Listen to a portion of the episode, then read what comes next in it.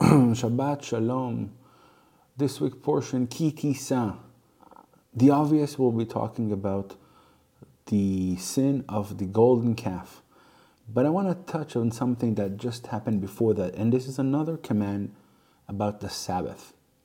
Yes, in this week, we're going to start again and talking about how we should rest on the Sabbath, and it comes just after building the tabernacle. And I want to stop for a second and ask you this Did you see the new Apple Vision Pro?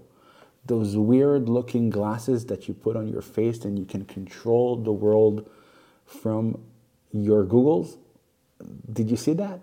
That's something amazing. That's what people are doing now. It's an AI modified. You can see what happens in the outside, and yet you see a screen.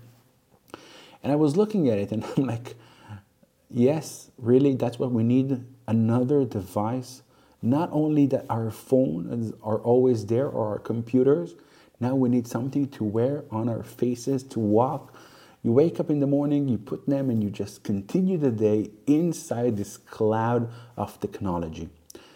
Around the world, parents, people understand that we are addicted to those devices and they're trying a lot of things, brilliant things to stop it. And I read in an article that somebody wrote, I think it was from New Zealand, and he gave an example of the Jewish people that have one day of rest from technology. And indeed, on the Sabbath, we're not allowed to use phone, and I think it's a great advantage.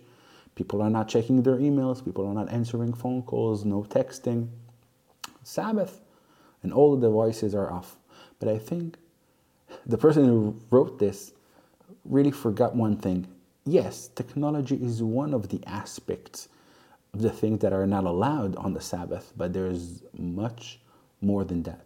Of course, to talk about the rules and regulations of the Sabbath, we will need to open a new series because people are learning these laws for years. Years.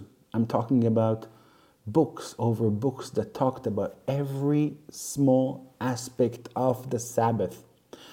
And because we have just a couple of minutes, I'm not going to go through the whole books and all the laws. There's many, many, many things to talk about, but I'm just going to give you a basic introduction to the idea behind those laws. And I'll start with this. If you ever open a book or you write Sabbath on Google, you will find that there are 39 principles of work that we are not supposed to do on the Sabbath. And I'm talking about something that's called a melacha. It's a task, it's a job. It's great things like cutting, like writing, like mm, cooking. Elements, and from that we learn more. So we're not allowed to write. Are we allowed to go on the sand and only with your finger make a shape? Or we're not allowed to cut?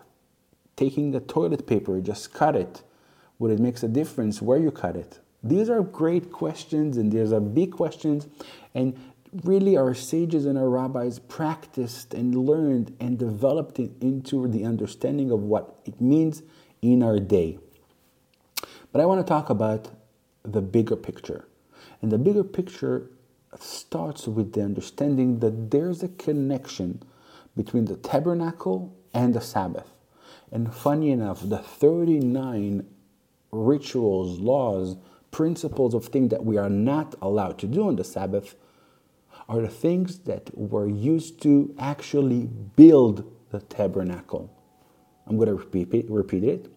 If you would see a task, work that would be in the process of building the tabernacle, these exact things are the things that you're not allowed to do on the Sabbath when it's not building it, when it's our daytimes, when it's our life today. So if you're allowed to write on pieces of wood on the tabernacle, this is writing. This is exactly what you're not supposed to do on the Sabbath. And when there was a need to cut garments to prepare the tent, this is something you're not allowed to do. And you would sacrifice and cook on the Sabbath, and this is why we're not allowed to do it. So, this is the opposite of building the tabernacle. And many years, many rabbis asked the questions what's the connection? Why do we learn the laws of what not to do on the Sabbath from actual building the tabernacle?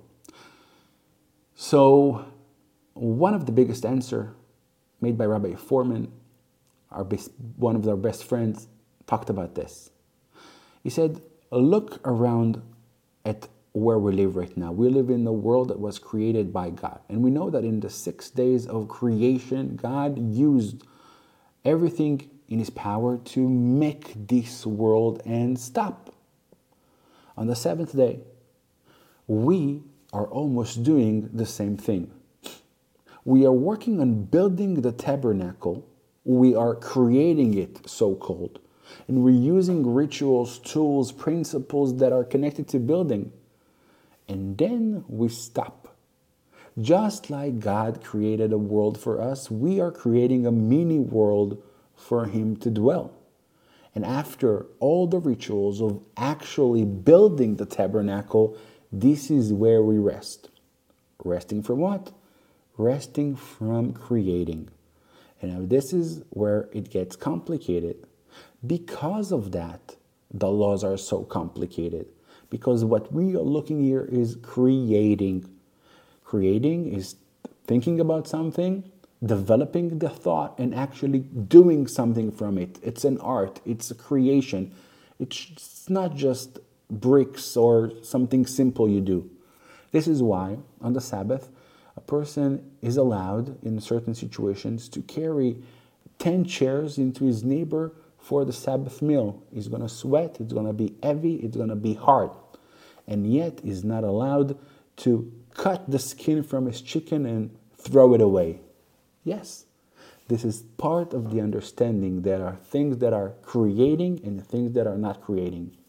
I'm not going to go into the laws now. I'm not going to jump in. Just when I want to give you this thought, just like this creation of the world and stop, we are creating the world and stopping. So, yes, we are not using our phones on the Sabbath, but it's only one aspect of many things. To summarize all of it is if God created the world in rest and stop, we can think that we can create and stop. For one day, for 25 hours, there's nothing more to create. What's done is done. Shabbat Shalom.